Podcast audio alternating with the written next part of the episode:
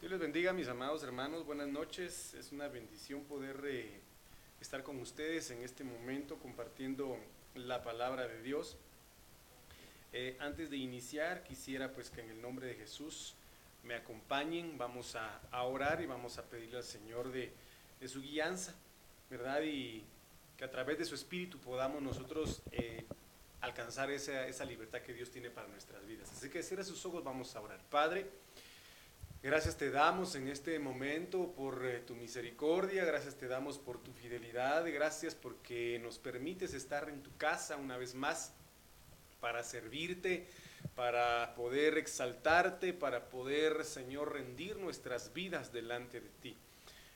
Esta maravillosa noche yo vengo a pedirte en primer lugar que la sangre del Cordero, Señor, que está viva, que está vigente, que está activa hasta el día de hoy, pueda ser destilada en medio de nosotros, pueda limpiarnos por dentro y por fuera, Señor, desde la coronilla a la planta de nuestros pies, y quitar de nosotros todo aquello que a ti no te agrade, pues reconocemos nuestra naturaleza pecaminosa, Señor, y por lo tanto venimos a pedirte, Padre, que esa gracia sea derramada sobre nosotros. Y mismo venimos a pedirte que puedas hablarnos esta noche, que puedas instruirnos, despojándonos nosotros de todo pecado, todo aquello que no es tuyo.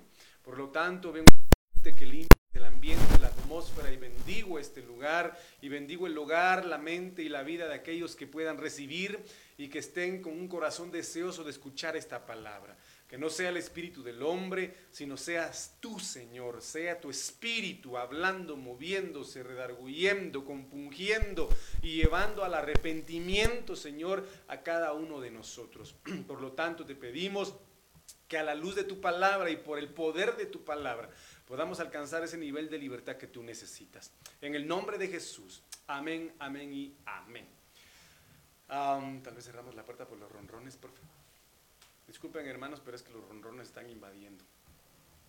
Dios les bendiga una vez más esta maravillosa noche. Quisiera pues compartirles esta noche el tema que Dios ha puesto. Hazme el favor.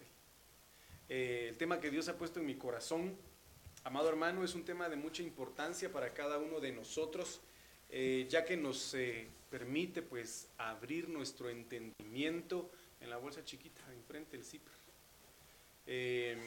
y poder hasta cierto punto cumplir los propósitos que Dios tiene para nuestras vidas. Gracias. Entonces, quisiera, amado hermano, compartirles pues este tema que Dios ha puesto en mi corazón, denominarle Ángeles. No va a creer usted que va a ser como la película de Tom Hanks, hermano, Leonardo da Vinci, Ángeles y Demonios, sino que Ángeles y Ministros de Dios. Aquí hay algo muy hermoso que Dios pues ha puesto en mi corazón y que vamos a ir viendo durante esta semana en el nombre de Jesús, y el Señor no ha venido. Entonces hay dos circunstancias de las cuales nosotros podemos ver, amado hermano, a la luz de la palabra, los cuales Dios utiliza en la Biblia, en estas dos, desde ese punto de vista o desde estos dos ángulos, en lo que corresponde a ángeles y en lo que corresponde a ministros de Dios. Vemos cómo en el Antiguo Testamento, mis amados hermanos, tanto en visiones, tanto de manera física, y esto es importante que lo veamos, mis amados hermanos, de manera física Dios le permitía a sus ángeles mensajeros, tomar la forma corpórea para poder ir y ejecutar sus mandatos o dar un mensaje. En este caso vemos, pues obviamente, en, en, en el ejemplo de Abraham, cuando iba a ser destruida Sodoma y Gomorra, amado hermano, dice la Biblia que 3 ángeles, ¿verdad?, se le presentaron, y usted conoce la historia, pero vamos al hecho de que podían tomar una forma corpórea. Otro ejemplo importante, amado hermano, es también de parte de las tinieblas. La palabra de Dios declara y dice que a Satanás no le fue quitado su poder, por lo mismo tiene la facultad de poder vestirse como ángel de luz, fingir ser un ángel de luz a manera de engañar, a manera de llevar al error a aquellos que no caminan en la verdad, aquellos que no caminan, amado hermano, bajo la guianza del Espíritu Santo. Entonces, viene el Señor y nos da un ejemplo impresionante, en el hecho de que en Génesis 6, yo quiero que usted escuche esto, en Génesis 6 habla el Señor y dice de que cuando la tierra se pobló, los hijos de Dios, obviamente hablando de los ángeles, vieron a las hijas de los hombres hermosas, y dice de que descendieron, mire qué tremendo es esto, y tomaron para sí mujeres, y dice que tuvieron hijos con ellas. Pero aquí lo que resalta o lo que cabe resaltar, amado hermano, es el hecho de que para que una mujer quede embarazada, pues obviamente tiene que ser de alguien que tenga un cuerpo. Adelante, hermana. Adelante. Para que una mujer quede embarazada, pues obviamente tiene que tener relaciones íntimas con un hombre, físicamente hablando. ¿Qué quiere decir eso? De que los hijos de Dios, que habla el libro de Génesis, ángeles caídos, tomaron cuerpos, ¿sí? Tomaron la forma humana, amado hermano, para poder meterse con las hijas de los hombres. ¿Por qué le estoy explicando todo esto? Porque vemos cómo desde el Antiguo Testamento el Señor utiliza las figuras angelicales, o mejor dicho, a los ángeles, para enviar mensajes, para ejecutar sus propósitos en medio de nuestra generación o en medio de nosotros. Entonces, ¿cómo se llama? Por eso es de que surgió este pensamiento en cuanto a ángeles y ministros de Dios. Dos cosas que vamos a ver que tienen funciones diferentes. Para empezar, y la base de esta enseñanza está en Hebreos capítulo 1, versículo 7, en la cual Pablo dice, y de los ángeles dice, el que hace a sus ángeles espíritus. Mire qué impresionante es esto. El que hace a sus ángeles espíritus y a sus ministros llamas de fuego. Entonces aquí hay dos categorías, dos vasos, dos herramientas, dos entidades que funcionan o que son delegadas de parte del Señor para sus propósitos. Número uno, a los ángeles, que los hace espíritus, dice acá, y a sus ministros, llamas de fuego. Entonces vamos a ver lo competente a lo que son ángeles. En primer lugar, habla la palabra que dice el Señor, hacer, el que hace. Entonces, ¿qué significa hacer? Del griego 41:60, poieo, que significa poner. Pone a sus ángeles. Prestar, mire qué tremendo es esto, el Señor presta a sus ángeles. Dice que hacer es redimir, sacar, tomar, trabajar, preparar, conducir, constituir, convertir, cumplir, efectuar la purificación, ejercer, encender, enderezar, establecer, guardar y llevar. Entonces aquí es algo muy importante. ¿Por qué? Porque dice de que hace de sus ángeles espíritus. Entonces, ¿qué quiere decir eso? De que el Señor viene, pone, presta, redime, saca, toma, pero hace de sus ángeles un instrumento. ¿Para qué? Para trabajar, para preparar, para conducir, para constituir, para convertir, para hacer cumplir, para efectuar la purificación, para ejercer sus mandatos, para encender, para enderezar, establecer, guardar y llevar a su pueblo. Aquí, ¿a través de quién? De sus ángeles. Ángeles del griego 32, ángelos, que significa traer nuevas. Mire qué tremendo es esto. Traer nuevas. Ángel significa mensajero. Por implicación, pastor. Mire qué tremendo es esto. Por implicación, pastor. 2 puntos, mensajero. Entonces aquí hay una circunstancia bastante importante.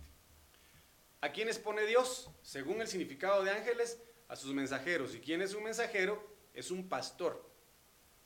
Presta, amado hermano, pero me llama la atención en el hecho de decir de que Dios, para poder hacer a un pastor mensajero, primero tuvo que haberlo redimido, primero tuvo que haberlo sacado, primero tuvo que haberlo tomado, trabajado, preparado, conducido, constituido, convertido, haber cumplido, amado hermano, un llamado en él, efectuar la purificación en él, ejercer su poder en él y todos los demás significados que usted ya está leyendo en esta presentación.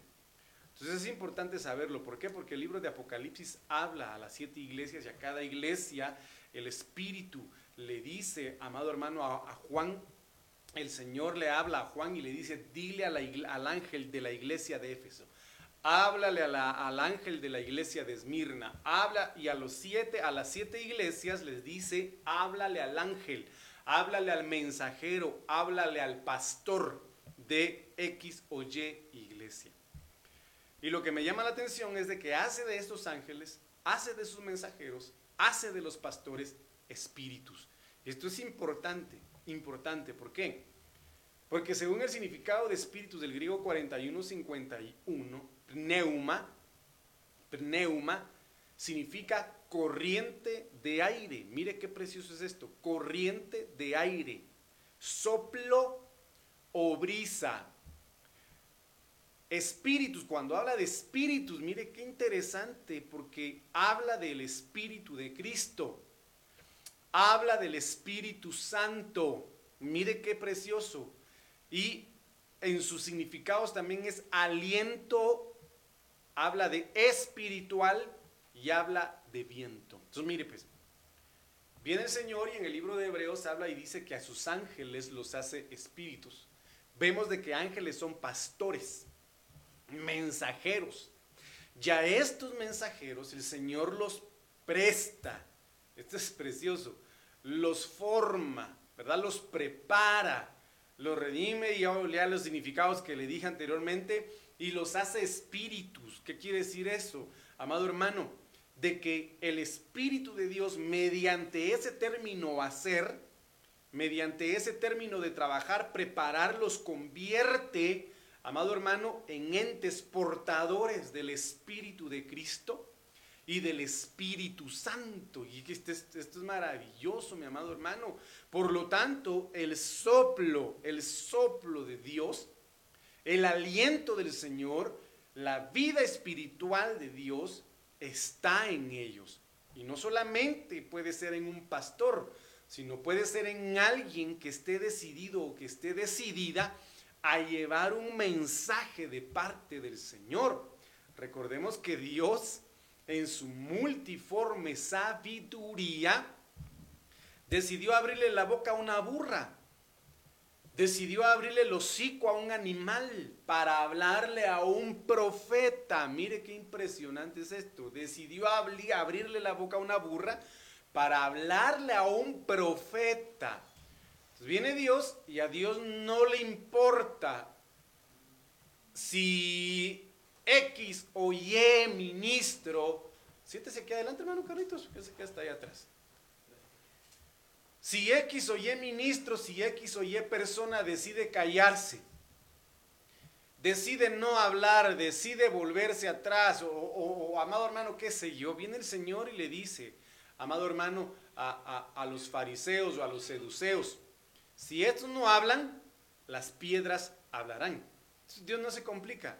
Dios puede utilizar piedras, puede utilizar burros, puede utilizar cualquier tipo de ser para poder hablar o para poder cumplir sus propósitos. Pero voy al hecho, mis amados hermanos, de que a cada persona que Dios escoge para hacerlo su mensajero, para hacerlo portador de buenas nuevas, tiene que trabajarlo, tiene que redimirlo, tiene que prepararlo para que el Espíritu de Cristo y el Espíritu Santo estén en él y pueda, mi amado hermano, esta persona cumplir a perfección el plan que Dios ha establecido. Yo creo y considero de que debe llegar el tiempo, y este es el tiempo en la cual cada uno de los miembros de la congregación deben constituirse mensajeros de parte del Señor. El pastor y los 5 ministerios están para preparar a la novia, para presentar a la iglesia como una novia virgen y pura. Pero recordemos que la palabra que un ministro enseña debe multiplicarse, replicarse en las ovejas. Por lo tanto, las ovejas deben llevar ese mensaje, amado hermano, con propósito a cada una de las vidas que Dios le ponga en su camino. Entonces vemos en el libro de Génesis capítulo 2 versículo 7 un aspecto que hemos mencionado con anterioridad, en la cual el Señor nos da a conocer algo importante. Entonces el Señor Dios formó al hombre del polvo de la tierra. Y aquí algo muy importante. Y sopló en su nariz el aliento de vida. Y fue el hombre un ser viviente. Entonces vimos con anterioridad de que el Señor hace de sus ángeles, amado hermano, espíritus. Y vemos de que un espíritu, amado hermano, es referible a una corriente de aire al soplo de Dios, que contiene el Espíritu de Cristo y que contiene al Espíritu Santo. Y aquí viene el Señor y cuando creó al hombre, cuando creó, amado hermano, a Adán, dice que él sopló. Recordemos de que cuando en el Génesis capítulo 1 inicia la narración, la palabra de Dios dice que el Espíritu de Dios aleteaba sobre la faz del abismo. Y en otros significados o en otras traducciones dice que el Espíritu de Dios soplaba, el viento del Espíritu Santo aleteaba y soplaba sobre la faz del abismo. En este caso vemos que a través del soplo divino, a través del soplo del Espíritu de Dios, amado hermano, fue el hombre un ser viviente.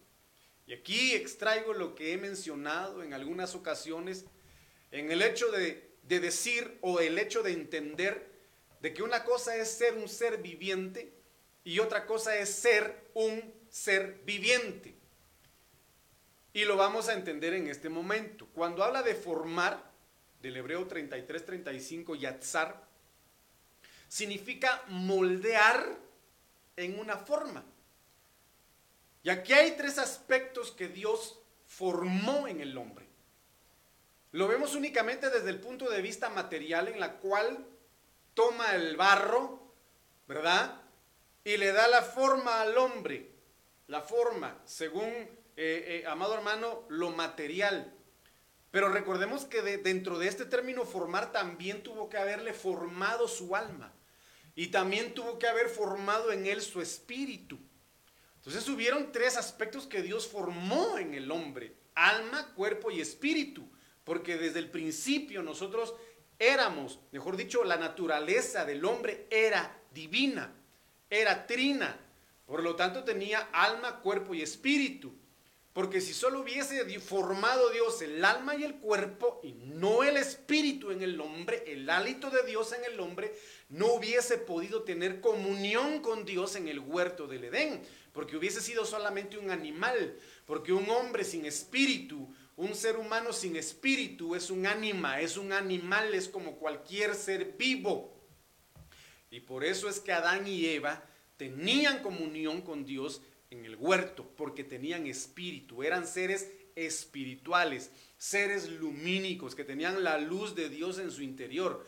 Entonces viene el Señor y aquí nos da a conocer, nos da a entender de que no solamente moldeó una forma física, material en ellos, sino también formó el alma y formó el espíritu a manera de que ese ser, ese humano que creó, compaginara, caminara, estuviera de acuerdo con el Señor. De lo contrario estaría, obviamente, como cuando pecó, yendo en contra de lo que Dios establece.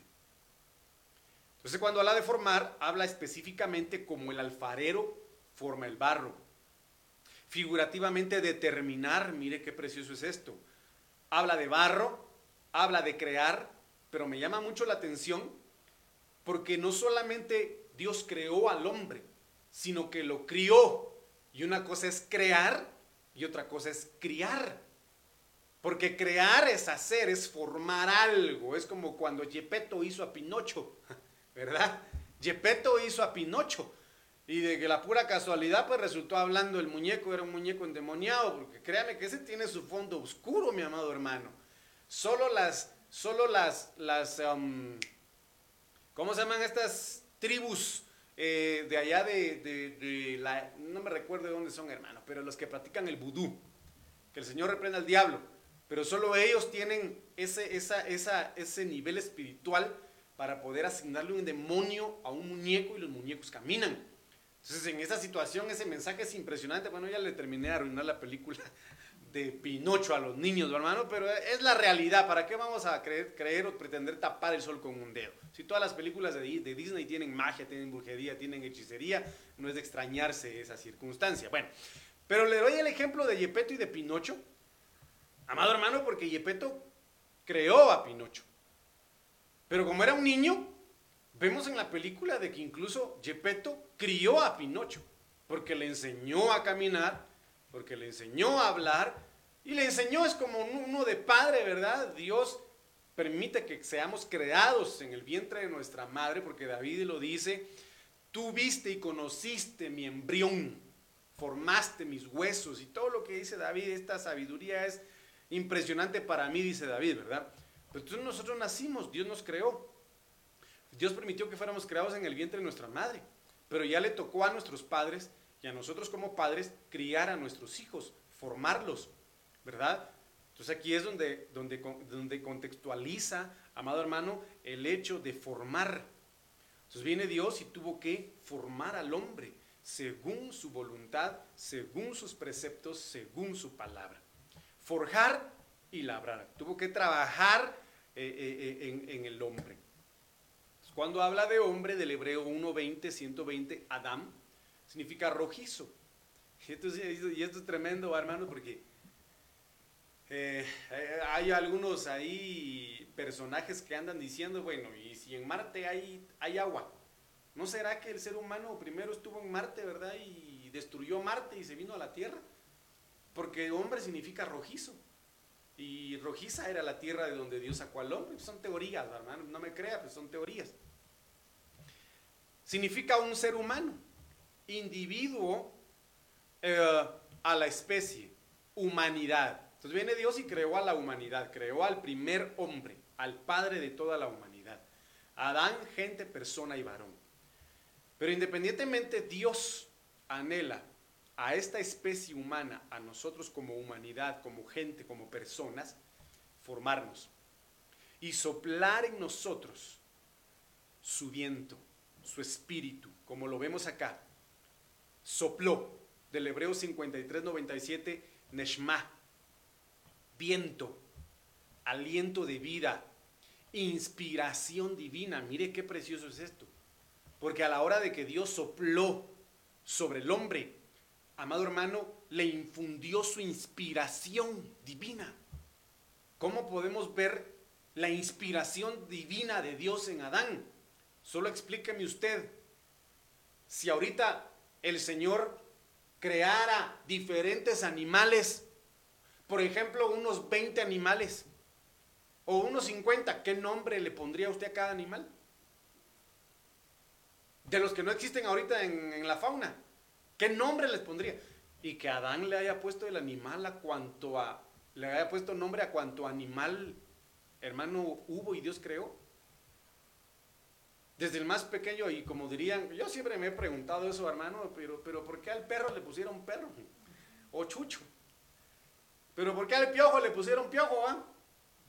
¿O por qué? Y nos preguntamos por qué, pero al final de cuentas, esa inspiración divina de Dios en Adán, vuelvo amado hermano, a reincidir en el hecho de que solo la inspiración, el soplo de Dios, habiendo formado en alma, cuerpo y espíritu a Adán, pudo este hombre tener la suficiente sabiduría, intelecto y ciencia para poder asignarle un nombre a cada bestia, a cada ave, a cada pez, a cada animal marino. Amados hermanos, y hoy por hoy hay especies marítimas en lo más profundo de los océanos que todavía no han sido descubiertos. Y usted sabe, lo sé, lo ha leído, se ha dado cuenta de que el hombre ha descubierto más planetas de lo que ha descubierto debajo del océano. Desconoce más el océano que está en su propio planeta que lo que está arriba en el espacio. Entonces, ¿cuántas cosas hay debajo del océano? No lo sabemos. ¿Pero por qué le digo esto?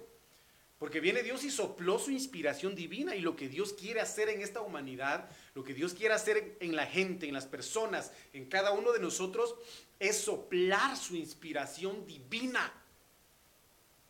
Su inspiración divina, su espíritu, el espíritu de Cristo, el Espíritu Santo, a manera de que todo lo que hagamos, de que todo lo que digamos sea conforme a su voluntad y no nos perdamos.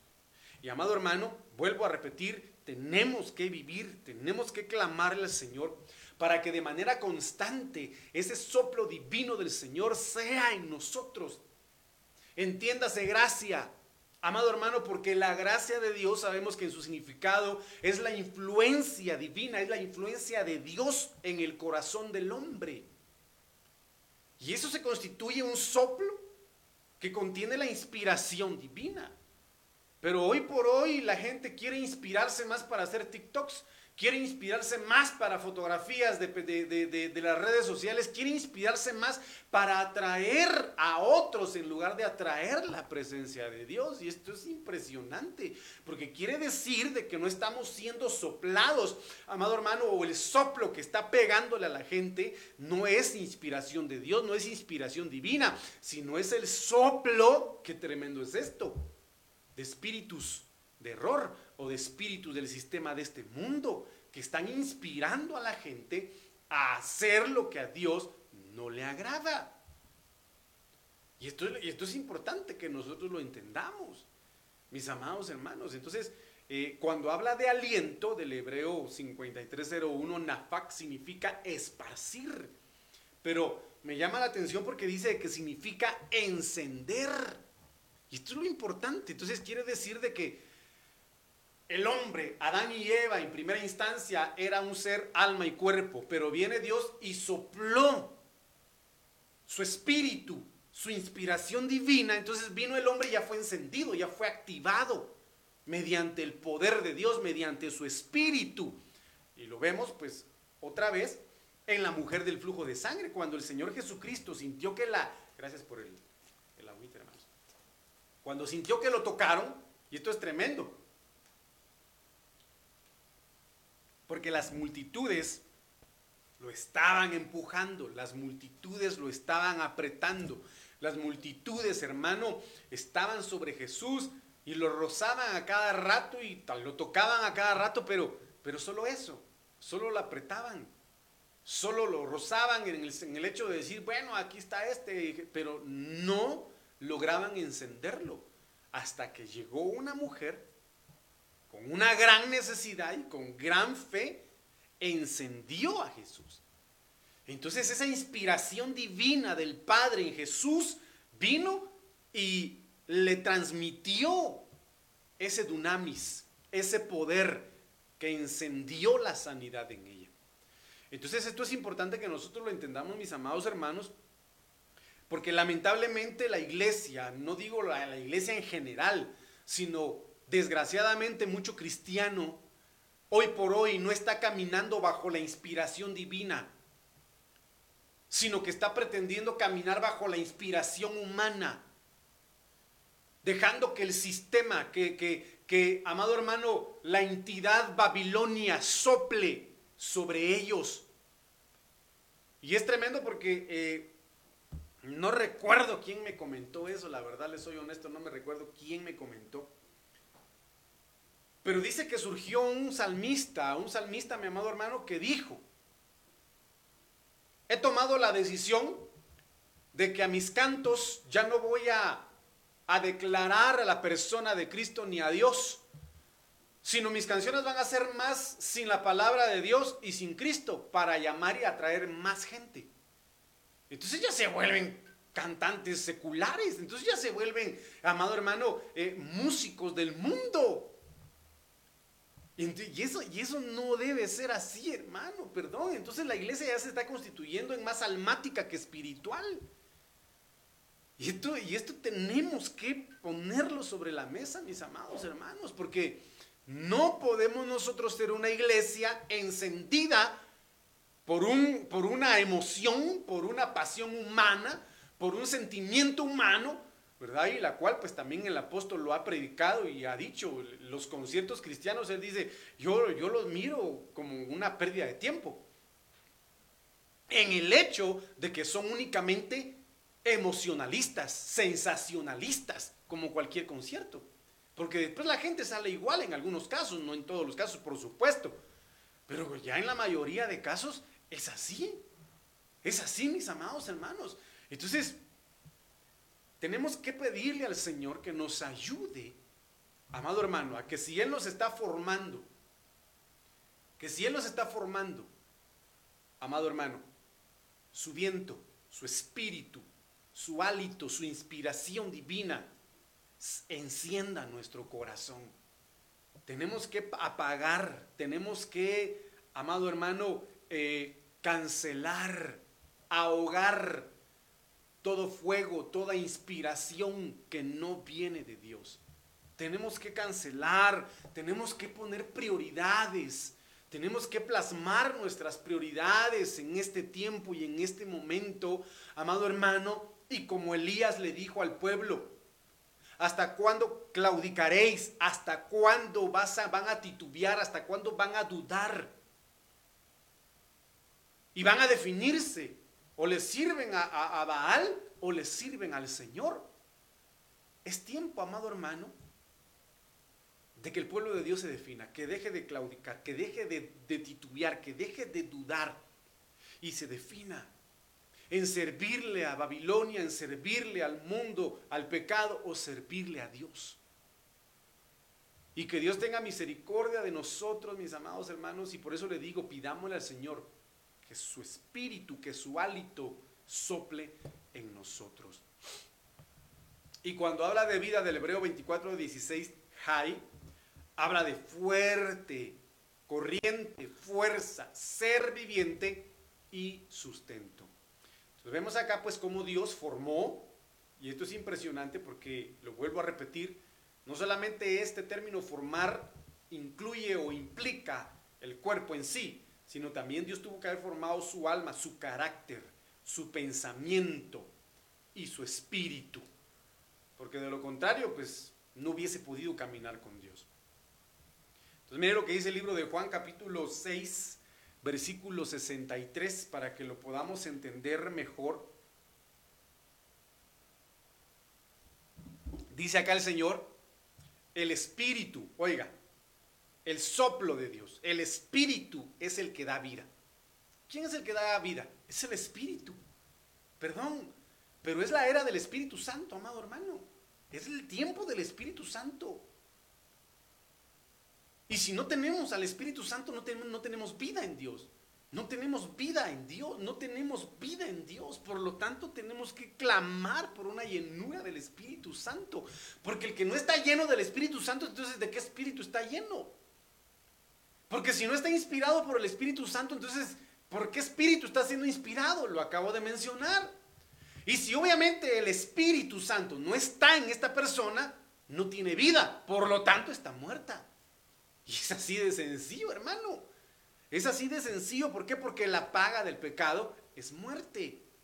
Y el que anda en el pecado está bajo los designios de la carne. Y quien está bajo los designios de la carne no vive en el Espíritu. Y quien no vive en el Espíritu no es de Dios. Así de sencillo. Así de sencillo, mi amado hermano.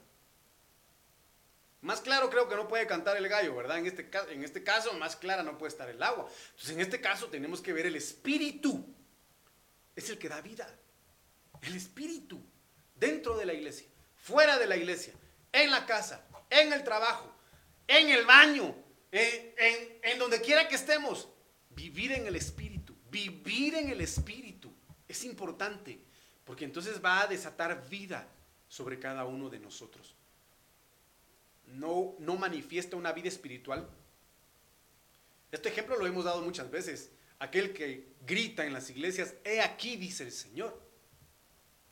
No necesariamente refleja una vida espiritual, incluso el que predica, incluso un director de alabanza, incluso un profeta o a cualquier ministro, ¿no? Y que el Señor tenga misericordia y guarde a sus ministros, y guarde a su novia, y guarde a su iglesia, y lo guarde, hermano. Pero debemos vivir una vida espiritual verdadera delante del Señor. Entonces el Espíritu es el que da vida. Y si el Espíritu de Dios está en nosotros, donde está el Espíritu de Dios, ahí hay libertad. Entonces esto es impresionante porque una cosa lleva a la otra, hermano. Aquel que todavía vive esclavo de determinado pecado, esclavo de aquel anatema, esclavo, amado hermano, de cualquier circunstancia que a Dios no le agrada, es porque definitivamente pues el Espíritu no está en él también. ¿Y qué es lo que provoca esto, hermano? La carne. Entonces aquí dice, el Espíritu es el que da vida. La carne, mire, la carne para nada aprovecha. Para nada. Para nada. ¿Por qué? Lo vemos desde el principio. ¿Qué fue lo que hizo caer a Eva? La carnota, hermano, la carne, el deseo de querer saber cómo sabe, el deseo del alma de experimentar lo prohibido, esa pasión desenfrenada, amado hermano, por satisfacer el apetito de la carne, hizo que cayera. Entonces la carne para nada aprovecha, para nada edifica, para nada bendice, para nada, amado hermano, construye en Dios. Pero aquí el Señor habla y dice, las palabras que yo os he hablado son espíritu y son vida. Qué tremendo es esto. Son espíritu y son vida.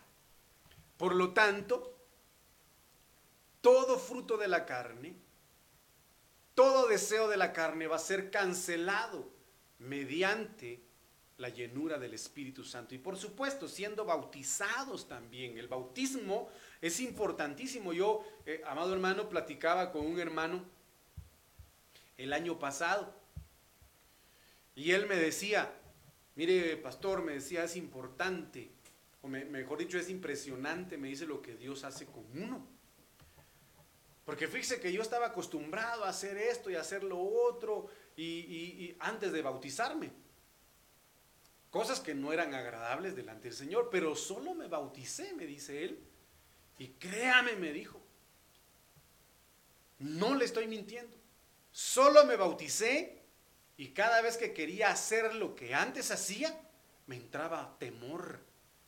Me entraba esa preocupación de decir, no, esto no le agrada a Dios. Y empecé a dejar a esas amistades y empecé a dejar de hacer eso que a Dios no le agradaba. Pero hermano, es impresionante. Por eso es necesario bautizarse, y cualquiera que no se haya bautizado lo invito a que se bautice, amado hermano, y a buscar la llenura del Espíritu y la palabra de Dios. ¿Por qué? Porque dice, la carne para nada aprovecha, pero las palabras que yo os he dado son espíritu y son vida. Entonces aquí vemos la manifestación hasta cierto punto de lo que Dios hizo al formar al hombre, a Adán. Porque dice que cuando Jesús enseñaba, dice que abría su boca y enseñaba. Es cuando abría su boca, pues obviamente, hermano, la palabra de Dios salía de él, la inspiración de Dios, el soplo divino, y los enfermos sanaban y los demonios se iban, hermano, y hacía maravillas, prodigios, milagros sobrenaturales. ¿Por qué? Porque el soplo de Dios, el soplo divino, estaba trabajando en la vida de la gente, y el mundo espiritual era sacudido de una manera impresionante. Entonces, aquí vemos cuando habla de espíritu, lo vimos con anterioridad, mi amado hermano, ¿verdad? En el hecho de que es el soplo divino, ¿verdad? La inspiración de Dios, el Espíritu de Cristo, el Espíritu Santo. Pero aquí cuando habla de vida, habla del griego 22, zoe, que significa vivir, ser viviente o viviente. Entonces, ¿qué quiere decir el Señor acá? Las palabras que yo les hablo tienen la inspiración divina. Y por lo tanto, aquel que las reciba, aquel que las crea en su corazón, llega a ser un ser viviente. Llega a esa dimensión de ser un ser viviente. Deja de ser un ser vivo y llega a ser un viviente. Y es lo que tenemos que pedir al Señor. ¿Por qué? Porque hace de sus espíritus, o hace de sus ángeles, perdón, espíritus. Y si lo vimos con anterioridad, ángel, mensajero, que lleva buenas nuevas, pastor. Espíritu, lleno del hálito de Dios, del soplo de Dios, de la inspiración divina, del Espíritu de Cristo y del Espíritu Santo. Entonces yo vuelvo a reincidir en esto, mi amado hermano. Pues el pastor viene, da la palabra.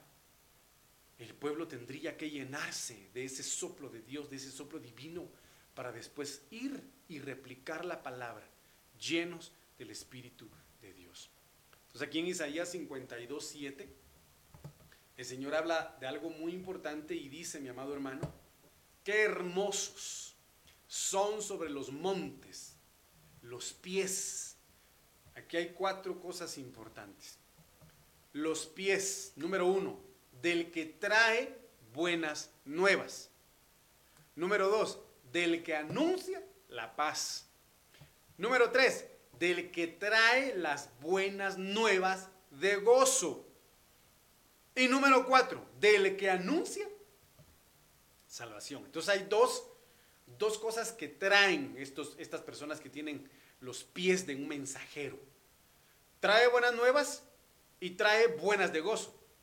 Pero no solamente eso, sino que anuncia la paz y anuncia la salvación. Entonces, 2 anuncios y 2 aspectos que trae. Buenas nuevas de gozo, anuncia la paz y anuncia la salvación. Necesitamos volver al principio para que el soplo divino, para que la inspiración divina nos permita a nosotros ser esos mensajeros que traiga buenas nuevas. Que en este mundo de caos, de destrucción y de tanta preocupación, anunciar la paz. No importa con quién, no importa a quién, no importa cuándo, no importa dónde. Traer buenas nuevas. Anunciar la paz. Traer nuevas de gozo y anunciar salvación. Porque una persona que no tiene al Espíritu de Dios en su vida, no tiene la capacidad de hacerlo. Y vuelvo a repetir un aspecto bastante importante. Nadie puede tener lo que no ha deseado y por lo tanto no ha pedido. Si una persona no ha pedido, no ha anhelado, no ha deseado la llenura del Espíritu Santo, no, por supuesto no la va a tener. Y nadie puede dar lo que no tiene. Nadie puede dar lo que no tiene. Por eso es importante lo que dice Pablo, mi amado hermano, en la cual estipula y dice: no tengan como muchos tienen por costumbre el dejar de congregarse. Amado hermano, ¿por qué? Porque si dejamos de congregarse, ¿de qué podemos echar mano? ¿De qué vamos a echar mano el día de mañana cuando las adversidades se den? No podemos dar lo que no tenemos. No podemos usar lo que no tenemos. O quizá lo tenemos, pero quizá no podemos usarlo. Esto es algo importante. Entonces, aquí hay algo muy, muy, muy interesante, mis amados hermanos. Por eso les hablaba de ángeles, mensajeros, aquellos que envían, que llevan buenas nuevas. Lo vimos en Hebreos 1:7, si no estoy mal. Entonces, en este sentido, mis amados hermanos, es momento, es tiempo de que cada uno de nosotros busque este cambio de dimensión. De que aunque tengamos adversidades, siempre tengamos buenas nuevas. Importante. Pues alguien podrá decir: pastor, ¿pero cómo? En el hecho de que quizá una persona esté pasando por circunstancias económicas duras y lo sepa, y quizá su familia lo sepa, pero esta persona como está llena de la inspiración de Dios, del Espíritu de Cristo, del Espíritu Santo, dicen, miren familia, miren mis hijos, o miren cada uno de ustedes, estamos bajo esta circunstancia, pero yo sé que tomados de la mano de Dios vamos a salir adelante, pero yo sé que el Señor nos va a dar la victoria, pero yo sé que el Señor es nuestra torre, es nuestro refugio, es nuestro estandarte y nos va a dar la libertad. Una persona, amado hermano, que tiene la inspiración divina, aunque esté pasando el valle, como lo dijo David, aunque pase, mire qué tremendo, una persona llena del Espíritu, aunque pase por el valle de sombra y de muerte, no temeré, porque tú estarás conmigo. Es una persona que aunque esté pasando un monte, el monte, qué sé yo, Gólgota, el monte del sufrimiento, si usted quiere llamarlo, siempre tiene buenas nuevas. Siempre tiene buenas nuevas. Y a esa dimensión quiere el Señor llevar a la iglesia, llevar a sus hijos. Del que anuncia la paz. Porque en medio de cualquier circunstancia adversa, lo que primero se pierde es la paz. Y si no hay paz, lo contrario a paz, conflicto, guerra, perturbación, pleito, disputa, división, qué sé yo. Entonces una persona que no tiene paz en su corazón, pelea con todo el mundo. Pelea con todo el mundo. Entonces tenemos que llegar a la dimensión de que el soplo divino, el soplo de Dios venga y haga de nosotros seres vivientes, espirituales, inspirados por Él. Y llevemos buenas nuevas. Y anunciemos la paz. No importa. Y anunciar la paz, obviamente, va de la mano con traer buenas nuevas. Del que trae las buenas nuevas de gozo. Mire qué tremendo es esto. Y del que anuncia la salvación y dice a Sión. ¿Quién es Sión? Sabemos que Sión es la iglesia. Tu Dios reina. Qué precioso es esto, hermano. Porque habla de buenas nuevas, porque lo que más abundan son malas noticias. ¿Por qué habla de anunciar la paz? Porque lo que menos hay en el mundo es paz y no guerra. ¿Por qué habla de buenas nuevas de gozo? Porque el mundo necesita alegría, necesita felicidad, porque el mundo está lleno de hiel, está lleno de dolor, de angustia, de amargura. ¿Y por qué anuncia salvación? Porque hay muchos que están perdidos en el pecado, están perdidos, mis amados hermanos, y necesitan a Cristo. Y necesitan que nosotros les digamos, tu Dios reina, no estás solo, el Señor está contigo, y hablar estas palabras. Y aquí todos los significados de traer es conducir, es tras... Mire, aquí esto es muy importante, porque dice que trae buenas nuevas y buenas nuevas de gozo. Yo quiero que usted vea esto, porque el significado, según el DRAE, traer es conducir. Traer es trasladar algo a un lugar. Traer es atraer. Traer es causar, es ocasionar, es producir o es persuadir. ¿Por qué resalto este significado de traer? Sabemos que la palabra de Dios estipula, mis amados hermanos, que no debemos nosotros cederle terreno al enemigo, que no debemos permitir que el enemigo se aproveche ni un centímetro, porque no desconocemos sus artimañas, porque no desconocemos su astucia, no desconocemos los planes que Satanás tiene y que el Señor lo reprenda en el nombre de Jesús. Pero hoy por hoy, y pues desde hace mucho tiempo también, el enemigo ha trabajado ciertos aspectos de la tecnología para trasladar algo de un lugar a otro. Hablamos de puntos de contacto, hablamos de puertas dimensionales espiritualmente hablando, en las cuales el enemigo trata de traer, de conducir, de trasladar, de atraer, causar, ocasionar, producir o persuadir a la gente a través de espíritus inmundos, a través de demonios. Ejemplo de ello, lo sabe usted perfectamente bien, es la música. Punto de contacto o puerta dimensional, los oídos. ¿Sí? Importante. Alguien me ha dicho en repetidas ocasiones, es que a mí no me gusta la música ranchera. ¿Por qué? Porque a alguien le trauma la música ranchera. Porque quizá vivió un periodo de alcoholismo en donde solo se mantenía en cantinas, ¿verdad? Y solo se escuchaban las de Chente Fernández y todas esas rancheras. Entonces, sabemos de que la mayoría de ese tipo de canciones conducen a la depresión. Después de la depresión, conducen a la desesperación. Y unos y muchos, y hermano, permanecen ahí por la desesperación y terminan muriendo. Terminan muriendo. Ejemplo segundo, la televisión o lo que uno mira, mi amado hermano. Trasladar algo a un lugar, y un ejemplo muy claro, hermano, tan claro que la gente, perdóneme, uno en su ignorancia, amado hermano, porque yo en mi ignorancia también la vi y hasta ahora la entiendo, pues en ese entonces vivía en la ignorancia, le vuelvo a decir, aquella película del Aro. ¿Cuántos vieron la película del Aro? ¿No? ¿La vieron? Yo le pido perdón al Señor por haber visto esa basura, hermano, pero ¿cómo ahí? El diablo habla claramente en cuanto a trasladar de un lugar a otro, puertas dimensionales espiritualmente hablando, a través de la televisión, y tan bruto que es, perdónenme la palabra, pero tan tonto que es uno, hermano, en ver esas cosas y permitir el traslado de entes espirituales demoníacos a donde uno vive, a donde el cuarto donde uno duerme, hasta palomitas, hasta tortillas, y al rato, hermano, que le mueven la cama, y al rato que no puede dormir, y al rato que sueña que la bruja de esa película lo agarra a uno, y literalmente se lo chupa a la bruja a uno.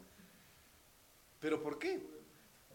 Porque es importante, mi amado hermano, entender de que así como Dios quiere hacer de nosotros, y lo dice el libro de los Salmos 89, si no estoy mal, hermano, no recuerdo bien, pero dice, alzado puertas eternas, vuestras cabezas.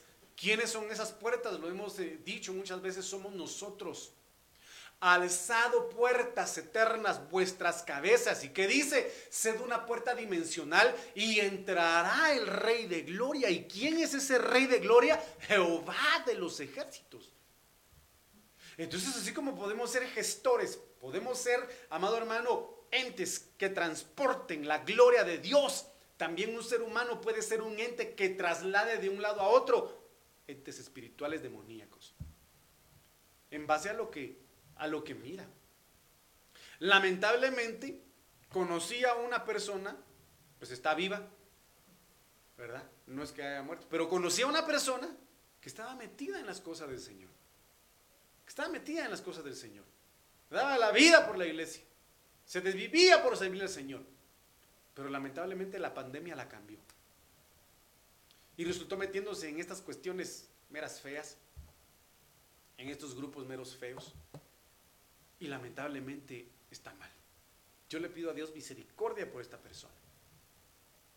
¿Pero por qué? Porque lamentablemente tuvo puntos de contacto en su alma que hicieron trasladar de las tinieblas a su vida cuestiones que le ocasionaron daño. Porque la persuadieron. Porque persuadir es convencer. Persuadir es convencer. La convencieron de trasladarse de un reino maravilloso de la luz a uno de tinieblas. Y yo le escribí y después resulta diciendo, ahora ¿cómo fue que me dijo? Estaría loco si cambiara esta libertad que tengo por volver ahí. Entonces yo me quedé con la boca abierta. Que Dios tenga misericordia. Y bendigo a esta persona y Dios sabe en quién estoy pensando.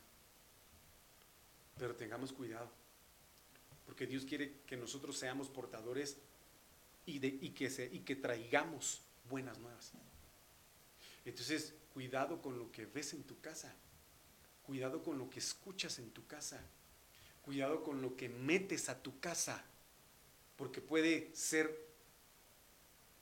vaso, herramienta, utensilio del diablo para trasladar, para conducir, para atraer entes demoníacos que pueden provocar estragos. Y si ha sido así, en el nombre de Jesús, que el Señor te revele, que el Señor te dé la fuerza, el dominio propio para poder cancelarlo y sacarlo en el nombre de Jesús. Cuando habla de cosas o de traer buenas, habla de un valor positivo. Por supuesto, yo quiero trasladarlo al punto de vista espiritual. Útil, con propósito, agradable y sano. Pablo dice, todo me es lícito. Todo me es lícito, pero no todo me es positivo espiritualmente hablando. Pero no todo me es útil, pero no todo me da un propósito verdadero en Dios, pero no todo es agradable delante del Señor y no todo es sano delante del Señor. Entonces tenemos que ser nosotros entes que traigan buenas nuevas. Cuando habla de nuevas, del Hebreo 13:19, basar, estar fresco. Mire qué tremendo es esto. Lleno, alegre.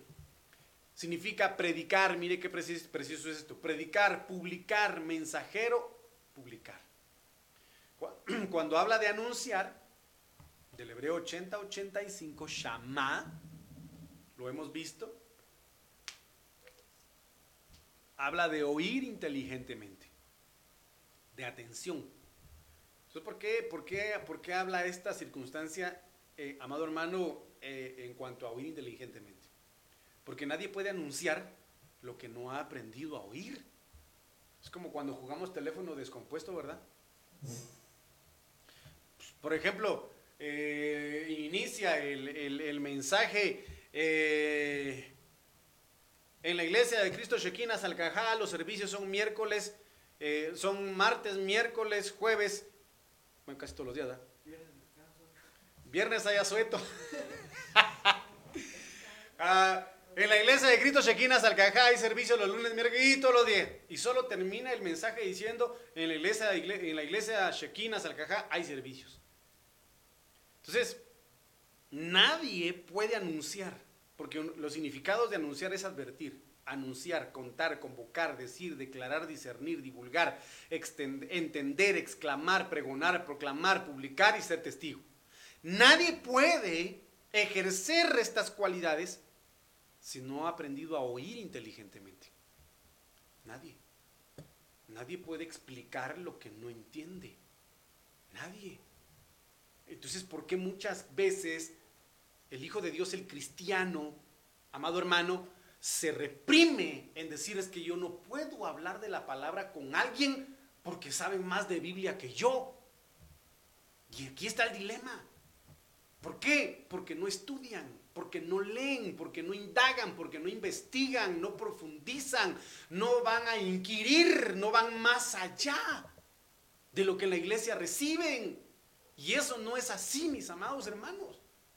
Entonces nadie puede anunciar lo que no ha escuchado inteligentemente, por lo tanto no lo ha entendido, no lo ha comprendido y por lo tanto no puede anunciarlo, no puede contarlo, no puede decirlo, no puede declararlo, no puede a veces ni siquiera discernir y todo lo demás.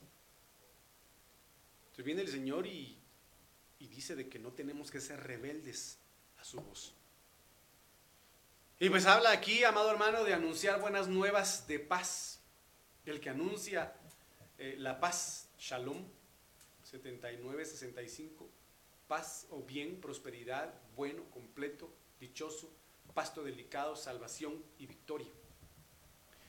El que trae buenas nuevas de gozo es el Hebreo 28:96, top, alegría, bondad, bueno, contento, dicha, éxito, feliz, fértil, fino. Mire qué tremendo es esto, fino. Gozo significa fino. Y a su esposa se le ha concedido que se vista de lino fino. ¿Y aquí qué significa fino? Gozo. Entonces, ¿qué va a estar vestida la novia también? De gozo. ¿Por qué? Porque va a ser portadora de buenas nuevas de gozo. De gozo. La iglesia tiene que estar llena de gozo, no amargada, no injetada, dirían algunos, ¿verdad? Sino llena de gozo. Significa hermoso, misericordioso, placer, prosperidad y rebosar. y de los que anuncian la salvación. Y aquí me llama mucho la atención esto, porque salvación del hebreo 34:44 es Yeshua. Qué tremendo es esto. El que trae buenas nuevas, el que anuncia la paz, el que trae buenas nuevas de gozo, y el que anuncia a Yeshua, el que anuncia a Cristo, el que anuncia a Jesús.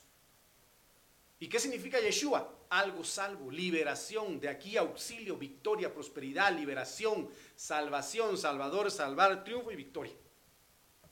Cristo es nuestra liberación, Cristo es nuestro auxilio, Cristo es nuestra victoria, nuestra prosperidad, nuestra liberación, nuestra salvación, nuestro triunfo. Cristo es nuestra victoria.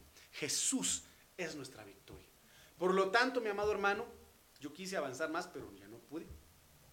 En el nombre de Jesús le pido al Señor que en este primer punto le pidamos a Él que el soplo que viene de Él nos encienda. Que la inspiración divina, que el Espíritu de Cristo y el Espíritu Santo nos formen, nos llenen en estos tiempos, para que ante cualquier circunstancia seamos portadores de buenas nuevas, anunciando la paz, llevando buenas nuevas de gozo y anunciando la salvación. El Señor te quiere usar como un mensajero, como una persona inspirada por Él, pero déjate formar en alma, cuerpo y espíritu por el Señor.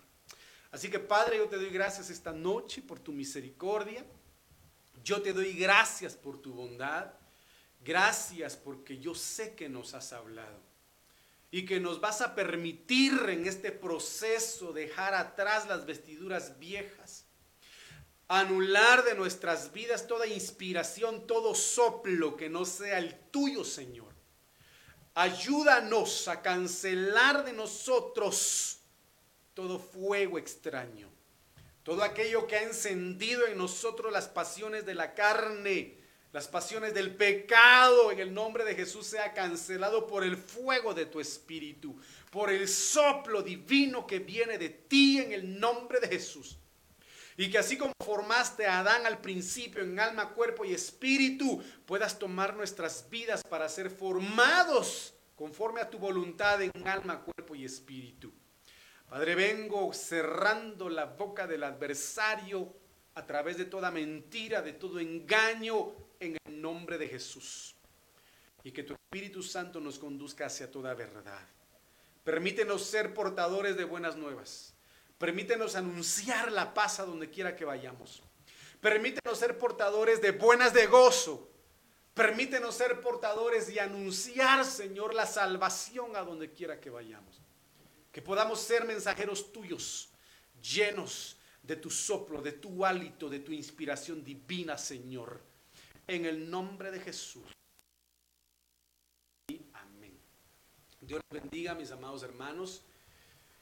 En el nombre de Jesús, nos vemos mañana a las 7 de la noche. Iniciamos nuestro servicio presencial. Estaremos iniciando a transmitir a las 7:30 de la noche. Así que esperamos que puedan conectarse o que puedan venir a la iglesia. Que el Señor les bendiga. Buenas noches.